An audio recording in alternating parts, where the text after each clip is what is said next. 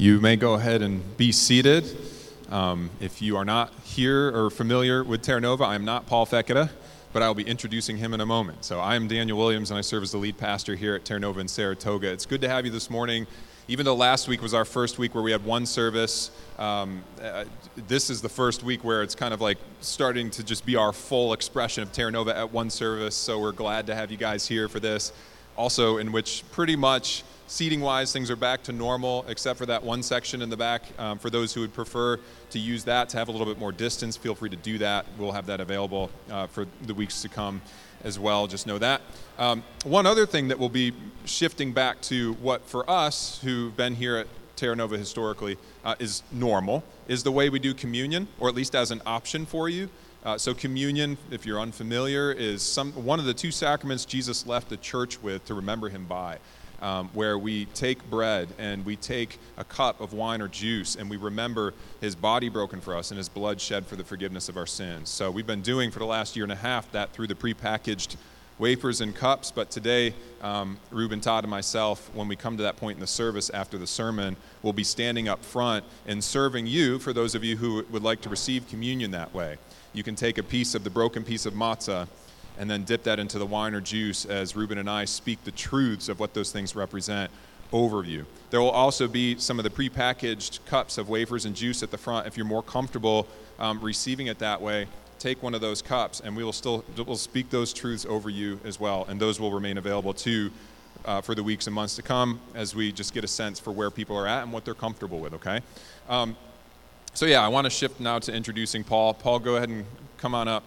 Paul Fecetta needs no introduction for many of you. For those of you who don't know Paul, Paul and his wife Heather and their family have been a part of Terra Nova for a long time. I was trying to remember, actually, how many years you guys were in Troy even before we started Saratoga. So maybe 10, 11 years, I don't know, a long time before we even planted here in 2013. The Fecetta family was a part of our family of Terra Nova, and we've been blessed to have them. They've served in so many different capacities together as tribe leaders at Terra Nova in a number of other ways. You probably know Paul as outdoor adventurer extraordinaire who loves to combine his love for Jesus and his faith with bringing people into the outdoors. He's such a gatherer of people, especially in that context. And yet also Paul has been a part of, along with Reuben Todd, our Explore Eldership Collective over the past year or so.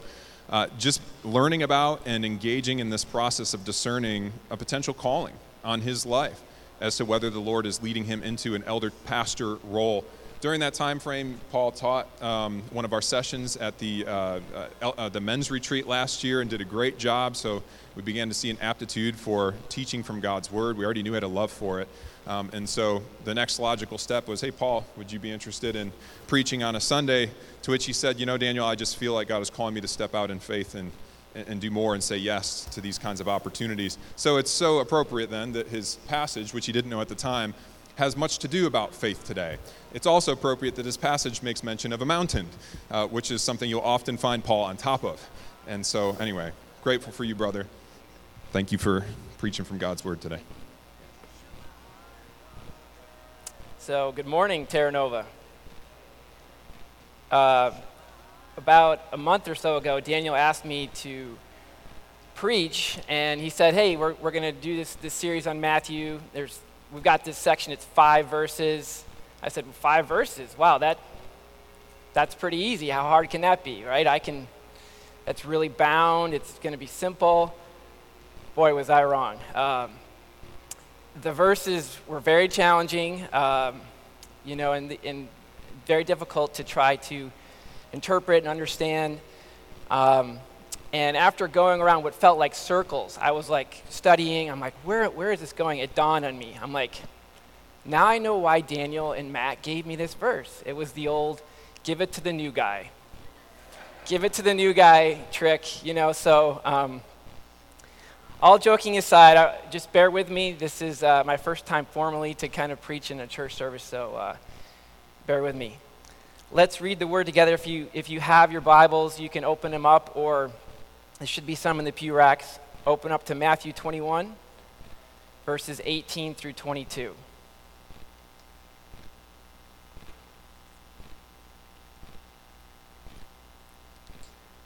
Okay, let's read the Word of God. In the morning, as he was returning to the city, he became hungry. And seeing a fig tree by the wayside, he went to it and found nothing on it, but only leaves. And he said, "May no fruit ever come from you again." And the fig tree withered at once. When the disciples saw it, they marveled, saying, "How did this fig tree wither at once?" And Jesus answered them, "Truly I say to you, if you have faith and do not doubt, you will not only do what has been done to the fig tree, but even if you say to this mountain, 'Be taken up and thrown into the sea,' it will happen. And whatever you ask in prayer, you will receive if you have faith." Let's pray. Dear God, we are humbled to be able to come before you. I am humbled, Lord, to be able to come before you in this way, to hear your word, to teach about your word. Lord, give us faith today to open our hearts, to be open to what you're teaching us, to what you're sharing with us, how you're challenging us. Father, I pray that our hands would also be open, Lord, with an open posture where we would say, "Lord, please send down your word and your grace and your gospel in our time together today." In Jesus' name we pray. Amen. So let's set the stage. So we have Jesus, the day before, came in on a donkey. The triumphal entry. They're waving palm branches. Everyone's really excited. Jesus the King, the prophet, is coming. He's coming to Jerusalem. A couple weeks ago, Madison's preached about this. And so, Jesus is coming. And then after that long day, he goes out to Bethany. The next morning, they're walking back to Jerusalem. And Jesus is getting hungry. As Daniel said, I like to hike. Many of you probably here like to hike. You can get pretty hungry. Some of my hungriest moments have probably been, food tastes amazing, right? So you're on that, you're walking. It's about 2 miles from Bethany to Jerusalem. Jesus is hungry. And so he looks at the fig tree. It has the leaves. It has the appearance of fruit. Leaves is an indication that there should be fruit. He goes up. There's no fruit. And he curses the fig tree on the spot, and it withers. And then Jesus continues with his disciples to Jerusalem. And then while he's in Jerusalem, he goes and he cleanses the temple. We heard about that a couple weeks ago with Daniel. Jesus flips over the tables. He's driving the money changers out. And it's a big scene there in the temple courts. So what's going on here? Okay? Why is Jesus cursing this poor fig tree? What did the poor fig tree do? It's just standing there by the wayside, and here it is getting cursed. It's pretty dramatic, and the disciples were listening in, what's going on? Why did he do that? And when I first read this verse, I was like, what's going on? Why did Jesus do this, right? But in typical fashion, Jesus is doing much more than what we see on the surface, right? Jesus is going. He's teaching something deeper. This is, again, another one of those prophetic actions. So Jesus, through his enactment here, he's teaching something to the onlookers, right? He's saying there's symbolism here, right? Just like when Jesus came in on the donkey through the east gate, that was all symbolism. That was all a prophetic action to fulfill prophecy in the Old Testament. The same is going on here. The fig tree here represents Israel, the nation of Israel. So the fig tree is Israel. Many times in the Old Testament, Israel is represented as that fig tree. And many times in the Old Testament, God inspected Israel to see if they're bearing fruit. He said, hey, let's check the fig tree in the Old Testament, and I'm going to read you the passages in a minute. He would say, is there fruit, right? And Micah 7:1, "Woe is me, for I have become as when the summer fruit has been gathered, as when the grapes have been gleaned. There is no cluster to eat, no first ripe fruit that my soul desires." Jeremiah 8:13, "When I gather, declares the Lord, there are no grapes on the vine, nor figs on the tree. Even the leaves are withered, and what I gave them has passed away from them." So Jesus is looking for fruit. He's looking for Israel to be bearing fruit. Well, why should Israel be bearing fruit? Let's back up. What's going on with Israel? Well, Israel was God's appointed nation to be a light to the whole world, to be a light unto the Gentiles. So God had a specific plan for Israel to be a light. He was also wanted Israel to be obedient. God gave Israel the law. He gave them through Moses. And so he was expecting Israel to be obedient to God's word. But when Jesus looked upon closer inspection, right, the day before, appearance of fruit, Hosanna in the highest, waving the palm leaves. There's all the bustle of Passover. There's all these celebrations. But it was all a show. It was all a facade. None of it was true fruit. Jesus was looking, and he longed. He wanted to see fruit. He loved Israel. It wasn't like he was happy, like, oh, great, there's no fruit. He wanted to see fruit. But this is the bad news. This is the bad news, right?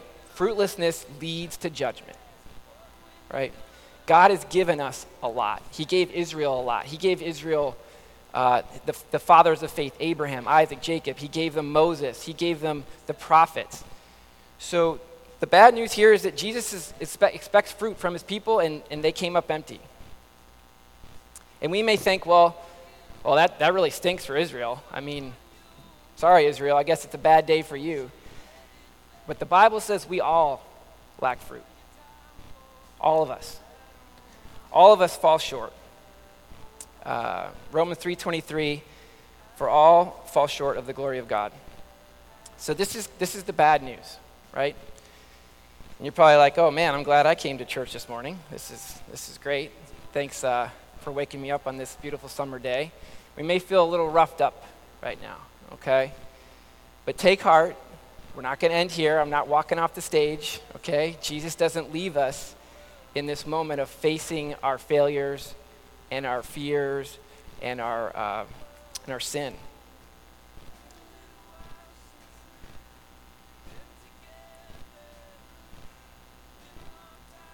But before we do that, I want us to take an inventory. Where do we have the appearance of fruit? In today's culture, it's very easy to manage your image, to project that you're bearing fruit. Social media, how you project yourself in public, right? So again, take a moment here to look inside. Where am I lacking fruit, either as an individual? Where am I lacking obedience? Where am I lacking being a light to others? Where am I lacking joy and patience and kindness and gentleness? But also, let's also consider as a church, do we have the appearance of fruit in this body? But when Jesus takes closer inspection, does he see that internal fruit, that joy and that peace and that intimacy with God? Does he see that when he looks inside? All right, let's transition out of the bad news and into the rest of the passage. So, in verse 20, right, we're going to pick it up again, and the disciples are now going to marvel at this miracle. Just a technical side note for those who want to make sure I did my homework. This is my first time. I don't want you guys to think I'm missing something here. Matthew actually compresses the account of the fig tree. Verses 18 and 19 actually took place the day before Jesus cleanses the temple. And then verses 20 through 22 take place the day after Jesus cleanses the temple, okay? So Matthew, because his style is to group things thematically or by topic, he compresses it. If you go to Mark 11, you'll see that there's actually a day in between, and you can do that if you want later and check up on my homework there. But so it's the next day, verse 20, and now Jesus just cleansed the temple, just drove them all out in this dramatic fashion, and now they're coming back. They're walking back again from Bethany to Jerusalem. And the disciples in verse 20 marvel at the fig tree withering. They're like, wow, that's amazing. It's like, you know, me on top of a mountain. Like, wow, you know, that's amazing. They're blown away That's where they're at. But they're missing all the symbolism. I don't think they understand that was a prophetic enactment, that Jesus had just cursed the temple, and then in 70 AD, the temple would be destroyed. I think they were clueless here. I studied this text over and over. I don't think they have any idea of the symbolism that's going on here. They're on the surface. They're dealing with things on the surface. And that's okay. Sometimes that's where we're at in our faith journey. We are not understanding the deeper things of God. And so Jesus, seeing that this is where they're at, he meets them where they're at. He pivots, right? It's almost like in the passage today, it's like, whoa, where's Jesus going? He was just cursing a fig tree, and now he's talking about faith and faith that moves mountains. But he pivots to meet the disciples where they're at. What's going on with them? He's like, okay, they're into miracles. I have an opportunity here. I'm going to capitalize on this opportunity. And that's what our loving shepherd does. He meets us where we're at, right? A quick story to illustrate. We went on this trip out west to some national parks, and we came back, and our flight got back at midnight, right? And so it was late. We were exhausted. We had been traveling for 12 hours. We get to the airport, and we can't find the keys to the car. No keys. So I am like in full panic mode and like just totally just, you want to talk about being on the surface. I was very much on the surface. I was like, where am I going to go? What am I going to do? Panicking, going through every luggage. Things are flying out of the bags. I'm going through everything. I'm like, Heather, I'm sure I gave them to you. Where are the keys? I'm positive I gave you the keys. Heather's like, nothing here. I got nothing. I'm like, oh, man, where are the keys? So I'm calling the lost and found. I'm calling Uber, and some guy with an accent I can't understand. It's just this big nightmare. And my son is off to the side. And he was praying. I didn't think that'd be that hard. So anyway, so talk about missing and what's going on. So he prayed, and then he said, Dad, we're going to find the keys. So we did. Miraculously, half an hour into our search, we checked another spot. It happened to be in my wife's purse, but we're not going to lay any blame here. We're not going to lay any blame, okay? So it's not the point here. I know I'm in the pulpit and all, but that's not the point. So, but then 2 nights ago, we were reflecting upon the trip, and I said, we went to Zion National Park. We walked through rivers. We did all kinds of things, fun, nonstop things. And I said, Weston, what was your favorite part of the trip? He said, in the airport. I said, in the airport? He's like, yeah, when we found the keys. That was my favorite part. So, whew. So talk about missing what was going on, right? So we're just like that. We tend to focus on what's going on in front of us, and we're missing that big picture, right? Okay, back to the verse here. Let me get back to where I was. So Jesus meets them where they're at, right? Up until this point, the disciples had little faith. Jesus is hammering them over and over in Matthew. 5 times he says, you have little faith, or because you had little faith. And he's just saying this to them, and they're just like, probably like, what's going on? How do I get this faith? Like, where is this faith? Jesus, help me get more faith, right? And Jesus is like, okay, well, I'll help you. And this is what he does. He pivots, and then he talks to them and gives them a lesson on faith in the rest of our passage today. But where does this faith come from? How do we get it, right? So the good news, we started with the bad news, right? The bad news is fruitlessness leads to judgment. Now the good news is that Jesus provides a way through faith. He provides a way. When we were stranded in the airport, he provided a way, right? Through my son's faith. So faith, just to kind of tee us up, is the simple definition is believing in what you can't see, right? So you can't see something, but you believe it's there, you believe it will work, you believe it's going to happen. That's at a base level, or that's faith. And Hebrews 11:1 talks about having faith in what you can't see, right? Saving faith, right? Saving faith is the faith that we have when we come to believe Jesus is Lord. So saving faith is the foundation. Saving faith, it's not just I believe Jesus is the king. It's more than that. It's not just an intellectual belief or acceptance. There's actually trust. You have to trust that God is your Savior. You have to believe that. A simple analogy is, you guys go get your cars, the brakes repaired, right?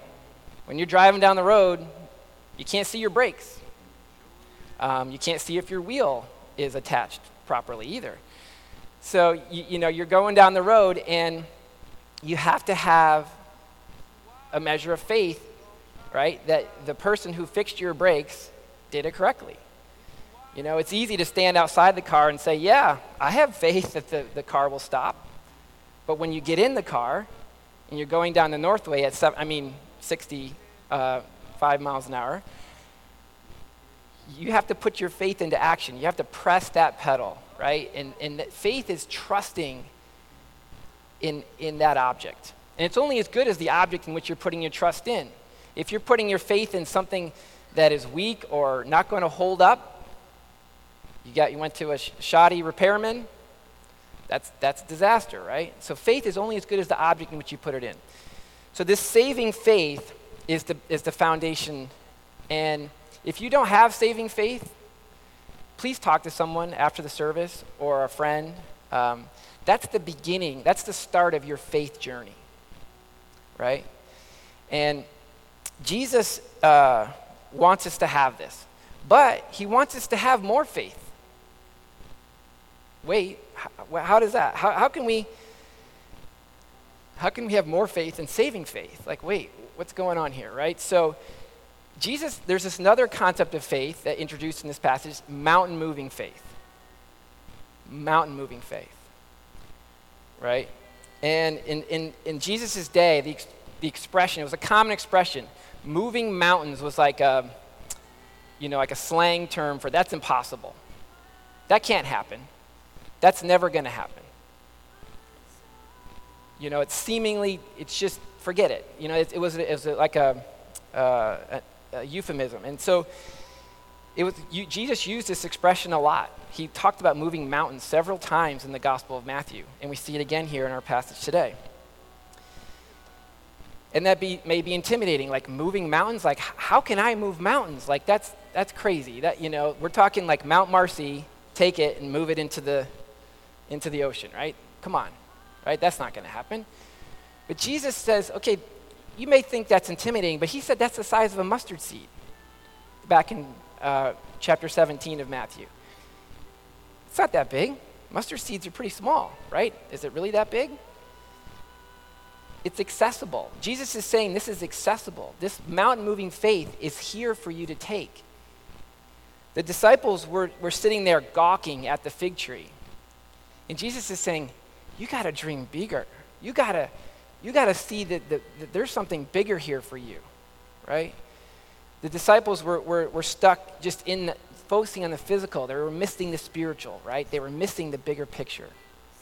And so Jesus is, really inviting them to get off the sideline. Stop gawking. Get into the game, right? Some of you may shop down Main Street here in Saratoga. Like, the disciples are like window, they're just like looking at the thing like, wow.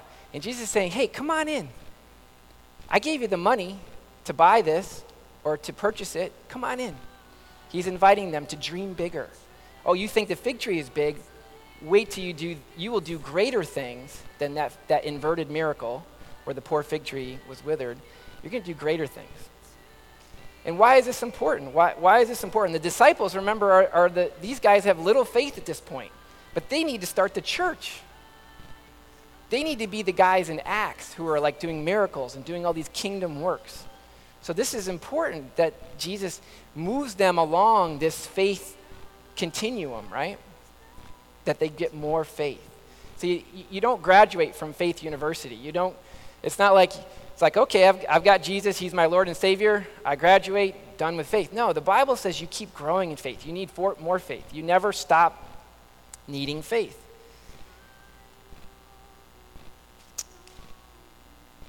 So, okay, let's regroup. How do we get this mountain-moving faith?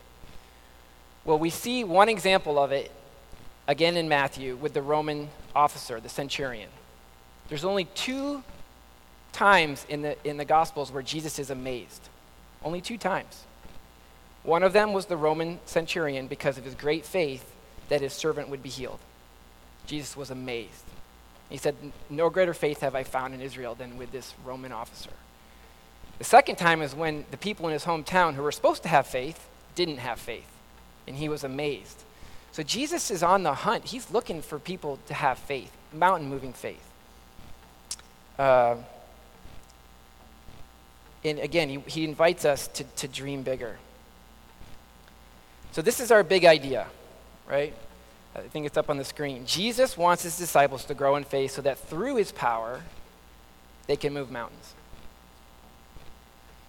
That's the big idea that I think Jesus wants us to take away in this passage, but I think he's building up to this all through Matthew. God wants us to both have faith and increase our faith.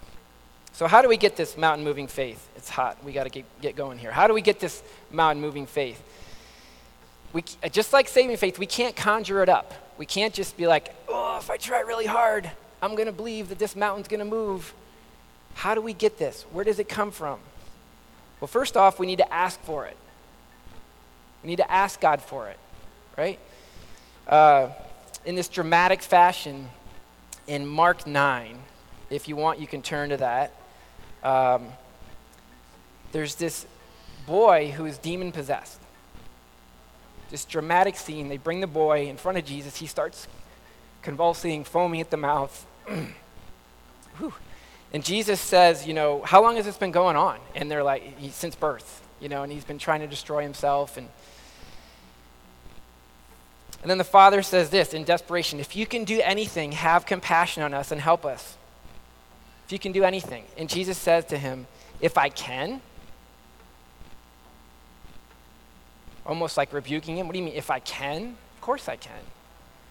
And then Jesus responds, all things are possible for the one who believes. Then the father immediately responds, I believe, help my unbelief. I believe, help my unbelief. And this is the posture we need to have. We need to ask God to help us with our unbelief. The opposite of faith isn't doubt. The opposite of faith is unbelief, right? And so we need help with our unbelief, to throw it in the trash can, to be gone with it, right?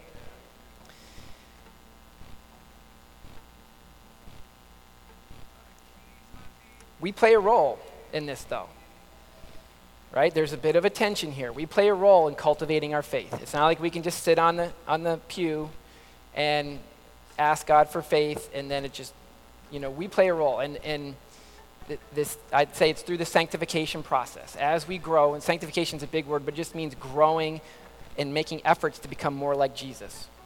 You know, we participate in this process. And so how do we participate? I'm not a sailor, but I will do my best to do a sailing analogy. You have to raise the mast, you have to put up the sail, you have to get all the ropes and, I don't know, whether like jigs or rigs or something like that. You got to get it all set up. So what does that look like for us? We got to read the Bible. We have to pray. We have to hide God's words in our heart. We have to obey God's words. Like, it's kind of, we can't really expect God to answer our prayers if we're in open, unrepentant sin, right? Like, we're asking wrongly if we're doing that, right? So we have to put that sail up. But the wind, you're not going anywhere without the wind. If God doesn't provide the wind, if that sail doesn't fill up, you're stuck on Saratoga Lake just looking at your buddy who's on the boat with you, right? You're not going anywhere. So that's a bit of a you know, again, like the Holy Spirit, it's, again, God provides faith. Faith is a spiritual gift. In Corinthians 12, it's listed as one of the spiritual gifts. It's one that typically gets overlooked. It's one that I typically overlook. I took this spiritual gift test, and you answer all these questions, and they say, okay, what are you good at? And answer this, and how do you, what's your preference here? And faith was always my lowest on the spiritual gift test, like the lowest. It may have something to do with being an engineer, being skeptical. It may have something to do with the fact that we live in this Western culture where we think we know everything, we think we have everything figured out, we're so smart in science. So this has been really, you know, this is like real time. Like, it took a lot of faith for me to get up and preach. And so, you know, God, I'm asking him for more faith, and he wants all of us to ask for more faith. So we play a role. And we also have to cultivate faith in community, right? We can't do this alone, right? If you're trying to set that sailboat up alone, it's going to take a lot longer than if you have some buddies, especially if you've got a really big one, right? And then just finally, some people are gifted with more faith in the body, right? So some people do have more faith than others. It is a spiritual gift, but it's not an out. You know, Paul in Corinthians 12 lists the spiritual gifts, and then he says we need to earnestly desire the gifts. That applies to all of us, right? So we have to seek this faith and be desperate, like that father whose boy was demon-possessed. But then you may say, well, Paul, you know, what about all the prayers that go unanswered?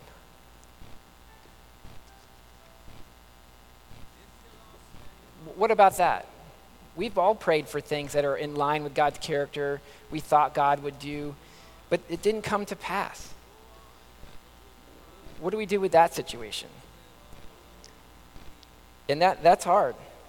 Jesus says, whatever you ask, you will receive if you have faith. It's like Jesus, does he give us a blank check? This verse is controversial, right? Some people have abused this verse, and they said, whatever you name, you can claim, right? The name it, claim it doctrine, right? So we need to look at all of the Bible to see what the whole entire Word of God says about this. So some of the reasons that prayers may go unanswered, back to our passage from today, we may lack faith. We may. You can't assume that the reason your prayer isn't being answered is because you lack faith. But it could be that you're lacking faith. Jesus is saying, if you have faith, you can do the mountain moving kingdom works. Maybe you need to be more persistent. Like the widow in Luke 18, she wanted justice. And she kept going to the judge time and time again. And that judge was like, oh my goodness, I've had it with this widow. Okay, I'm going to give her justice, right? She never gave up. She was persistent in her prayer, right? That could be why our prayers aren't being answered. We're not abiding in Christ. We're in sin, or we're not understanding God's will, revealed will in Scripture. Or our prayer is not aligned, and this is the hard one, it's not aligned with God's secret will. God has a secret will to work things out for good, right? And it's in Deuteronomy 29:29, it says that God's secret will is for him alone to know. And there's things that happen in our lives that we don't understand. Why did that happen?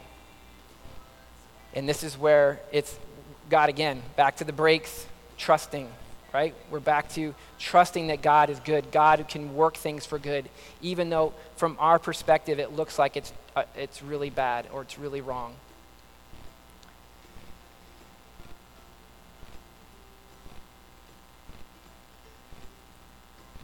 With all that said, I think that I want to leave you, though, that Jesus is back to his invitation to dream big in prayer.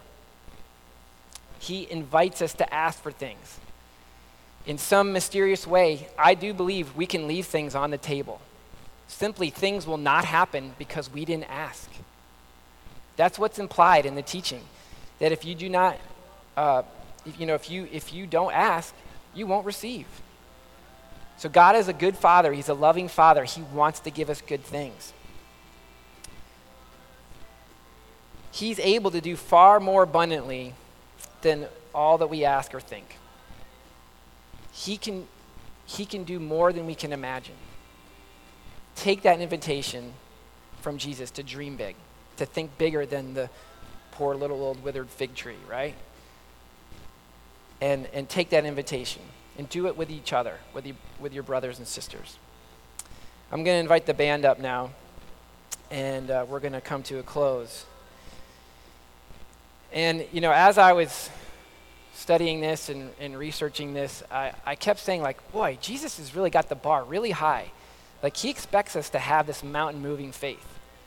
Like, he's, like, drilling those poor disciples, like, telling them they have little faith, and what's wrong with you? Can't you get your faith to function properly? And I said, how can Jesus have such a high expectation? And then I thought about it. I've already witnessed the biggest miracle in my life. The biggest miracle in my life was when Jesus came into my life. He took my heart of stone and turned it to a heart of flesh. He rescued me from my sin. He saw me far off from him, and he brought me close to him. And he's continuing to do that. The process through sanctification. But that is a miracle. That is the biggest miracle, the miracle of salvation.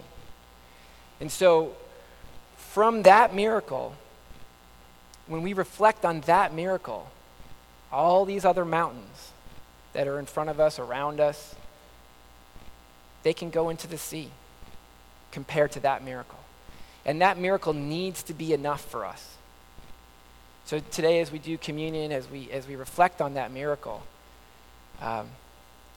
truly appreciate what Jesus has done for us, dying on the cross for our sins, taking our place, him coming and rescuing us, giving us a new heart. When we understand that miracle, then all the other miracles will seem to pale in comparison. Let's pray. Jesus, we are just so honored, again, to have your word, and so blessed to have your word.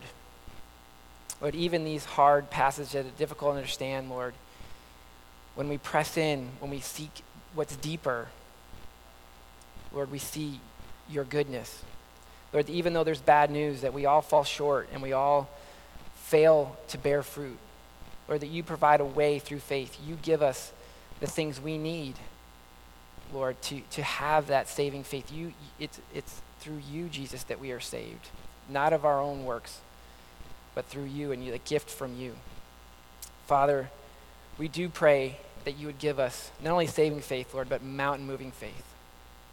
Lord, there's a lot of things in our church body and around us and all of our lives, Lord, that seem like mountains. They seem so huge. And if we're just looking at the surface, like the disciples did, we may miss what's going on. We may miss the fact that you're looking for internal fruit. You're looking for what's inside. Peace and joy, but Lord, obedience to you and trust in you. Lord, things that we need your help to grow in. So God, I pray as we move through this week and months ahead, Lord, that you would give us this kind of faith and that you would deliver us from all the sin and all of the calamity around us. In Jesus' name we pray. Amen.